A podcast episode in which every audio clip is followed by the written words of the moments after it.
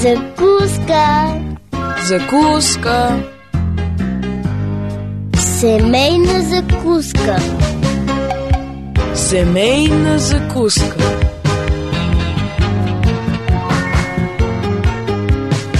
Семейна закуска.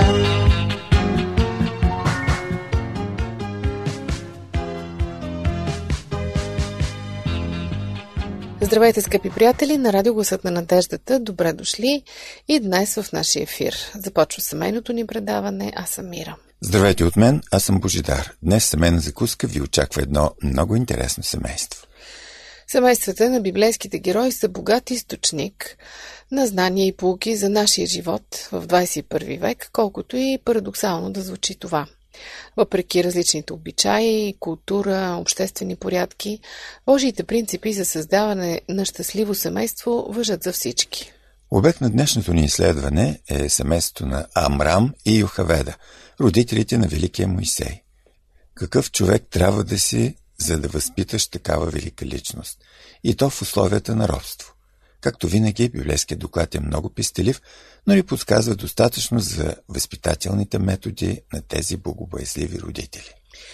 Сигурно и вие сте размишлявали на това, така че очакваме да споделите с нас. Припомням ви нашите адреси. Пловдив 4000, Антим 1 22, звукозаписно студио. И електронния адрес awr долна черта bg at abv.bg. Останете с нас до края.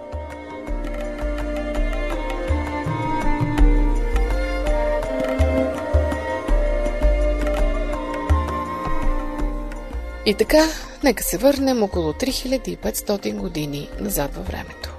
Четем в изход 2 глава, 1 до 10 стихове.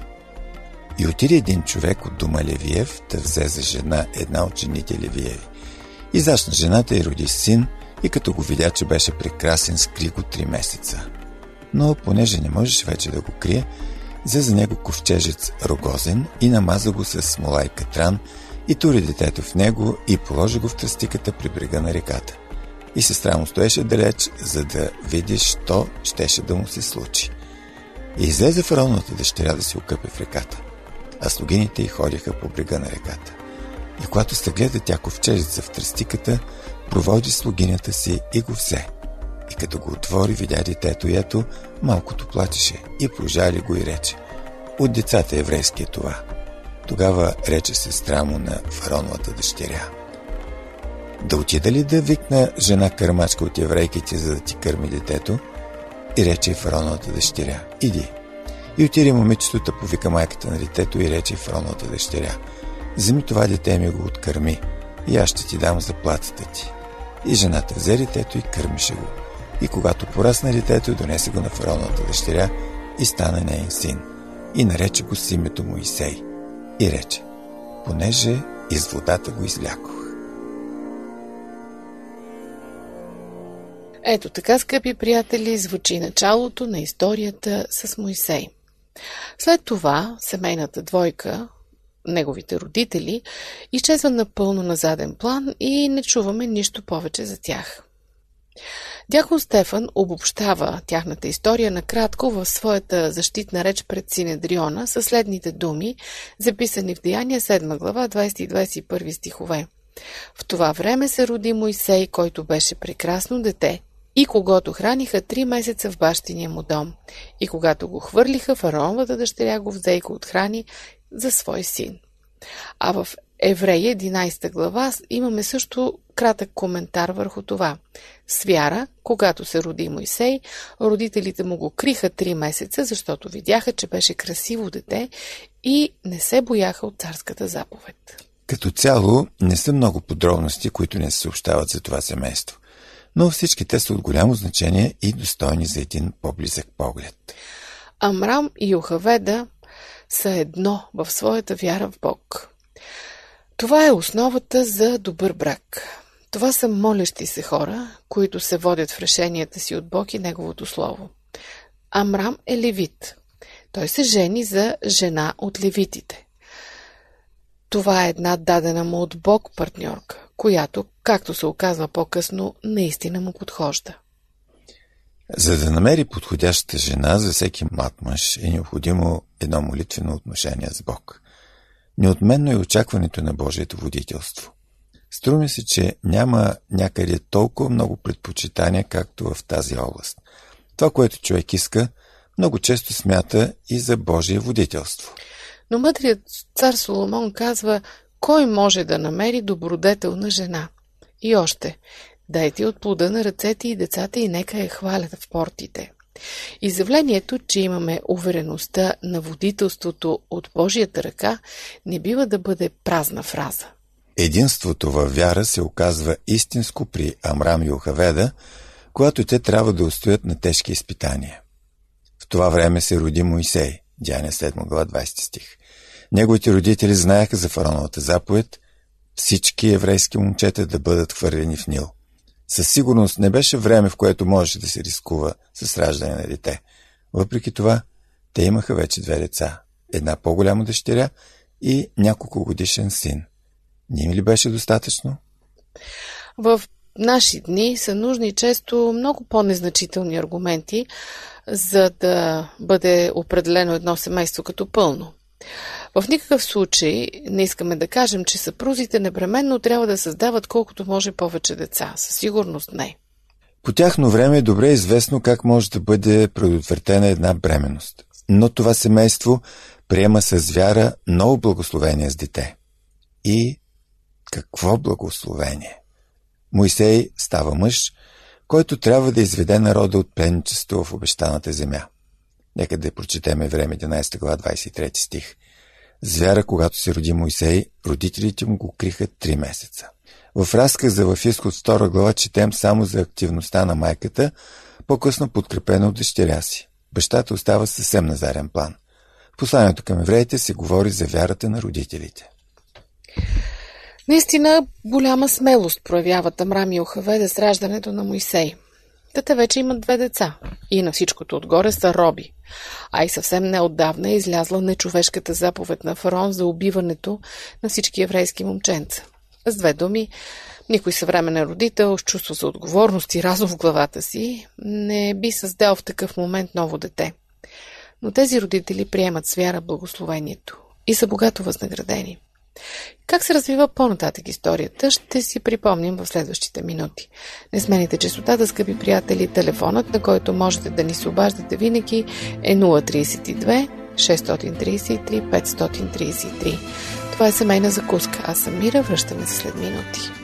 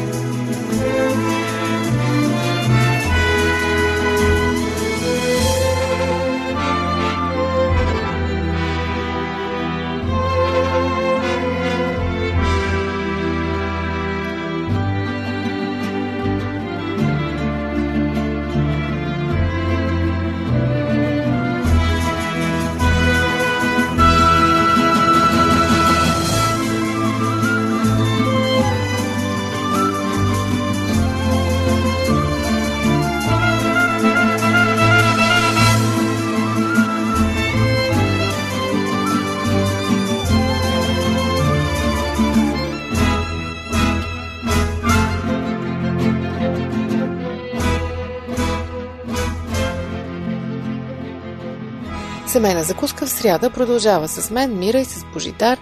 Днес в нашия фокус е едно необикновено библейско семейство. Това на Амрам и Охаведа, родителите на Моисей. Идването на най-малкия им син става във възможно най-неподходящ момент, но те се облягат на Бог и разчитат на Неговата сила, за да опази детето, което им е дал. Не по-малко важно е как продължават отношенията им с този избавен по чудо син и след това. Семейството на Исаак и Ревека, за съжаление, трябва да установим, че бащата и майката имат различни мнения за възпитанието на децата и постъпват според тях. Последиците остават и за родителите, и за децата. В днешно време много често можем да срещнем това зло. Наистина много деца научават, че имат баща и майка, но не разбират, че имат родители. Те не могат да видят бащата и майката свързани в любов, да образуват единство. Където липсват тези взаимоотношения, не могат да останат скрити за децата. Детското око вижда остро и детското сърце чувства ситуацията много ясно. Малките хитреци знаят да злоупотребяват с това, за да постигат целите си. Понякога се опитват да използват за интересите си бащата, в други случаи се обръщат към майката. Става лошо, когато се научат успешно да превръщат едно не на бащата в да на майката или обратно. Това се отразява зле върху единството на семейството и възпитанието на децата. Те имат нужда не само от баща и майка, а от еднакво мислещи родители. Мариам, Арон и Моисей са благословени с добри родители и добро възпитание, страх от Господа. И това се изявява в живота им. Тогава, чрез Божието водителство, родителите получават възможността да върнат детето отново вкъщи. Майката може сама да кърми детето си. Можем да бъдем абсолютно убедени, че тя използва тези години не само за да го храни, но и да го възпита в страх Господен, както казва Библията. Колко продължава това време, не знаем. Библията сочи само. И когато детето порасна, тя го доведе при фароновата дъщеря. Със сигурност тя забави престоя колкото е възможно и го използва най-пълноценно. Вие, скъпи приятели, спомняте ли си, например, кога вашия син използва вкъщи изрази, които ви ужасиха? Откъде ги беше взел? Ами от улицата, тя си казва своето. После идва училището. И ние започваме да търсим възможно най-доброто, по възможност християнско училище, което може да се намери. Но най-голямо влияние оказват учениците учителите, които са там, и ние не трябва да очакваме много от тях. За вярващия родител е нужно да участва в влиянията, които са упражнявани върху неговото дете. За съжаление, много родители дори не знаят на какви влияния са подложени децата им. Знаем ли какъв урок получават те? И тогава за някои идва времето, в което те биват научени на всичката египетска мъдрост – университета. Католиците в Холандия имат свой собствен университет, но един римокатолически баща, чийто син следва там, се оплаква. Това е най-черният университет, който съществува. Можем да бъдем благодарни, ако има възможност нашите деца да посещават добри християнски училища. Но изобщо нашите младежи трябва да получават тези съпротивителни сили чрез едно здраво библейско възпитание предимно вкъщи. Думите на Соломон от притчи 22 глава 6 стих въжат за винаги, във всички времена. Научи детето от рано, в подходящия за него път, и то няма да се отклони от него, дори когато устарее. Тази мъдрост се потвърждава и в живота на Моисей. Учението му в цялата египетска мъдрост не остави у него никакви следи. Дали той е спечелил много от тази мъдрост при изпълнението на задачата си? Лично аз се съмнявам. Някои смятат така. Те смятат, че в своя път през пустинята Моисей е заимства много от египетската мъдрост. Само, че в Библията е казано ясно, че той нареди скинията и цялото нейно обзавеждане според образа, който Бог му показва на планината. И законите за хранене, и законите засягащи хигиената далеч надминават тези, които се съдържат в старите египетски писания. Днешните медици още признават тяхната огромна стойност. Това противоречи на голямата глупост в египетските извори. Американският медик доктор Майк Милан пише в своята книга «Предотвратими болести», че е бил много впечатлен от факта, че Моисей е предписвал обрязването да става на 8-я ден. Открито е, че точно на този ден изтича най-малко кръв. Тази мъдрост също не бе от Египет. Това е мъдрост отгоре, вдъхновение от Святия Дух. Разбира се, ние не искаме да кажем, че не е добре да се придобива светска мъдрост, да се следва в университет или да се самообразоваме. Но когато трябва да изпълняваме поставени от Бог задачи, всичко това отива на заден план. Истински важна е единствено придобитата от Бог мъдрост. И Мойсей има в изобилие. Той сякаш се отнася прекалено пренебрежително към всичките си египетски дипломи, просто се отказва от тях. Ще си припомним тази част от биографията му след малко, така че не смените частотата, скъпи приятели. Нашите програми и предавания ви очакват в интернет, в нашите сайтове awr.org и awr.sdabg.org както и във Фейсбук. Там сме Адвентно радио България на Кирилица. Това е семейна закуска, аз съм Мира. Продължаваме след минути.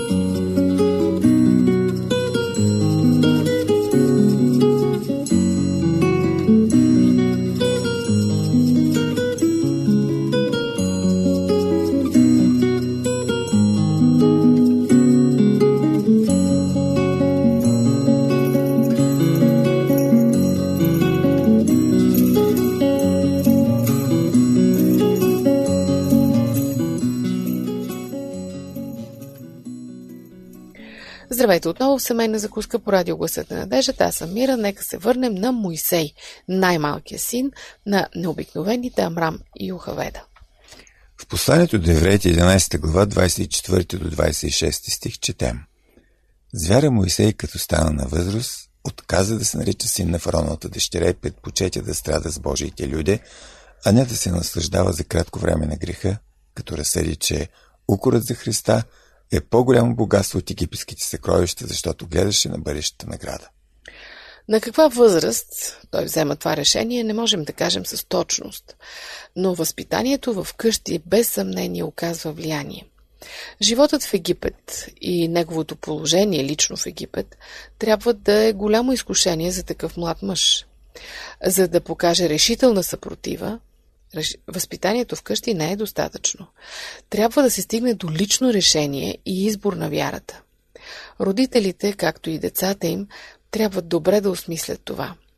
Повечето покаяния и обръщания към вярата се случват преди 20-та година на човека. Колкото повече време минава след това, толкова по-трудно става да се предадем на Господ и да скъсаме с греха. Вътрешната промяна при Моисей със сигурност не остава скрита за родителите му. И все още най-голямата радост за родителите е да видят как децата ми идват при Исус с вяра и покаяние. Това непрекъснато е обект на молитвите им. По-нататък знаем какво се случва с Моисей. Той е призован и Бог го завежда първо на спокойствие в пустинята. Там, при овцете, той научава нещо, което цялата египетска мъдрост не е успяла да го научи. Търпение и смирение.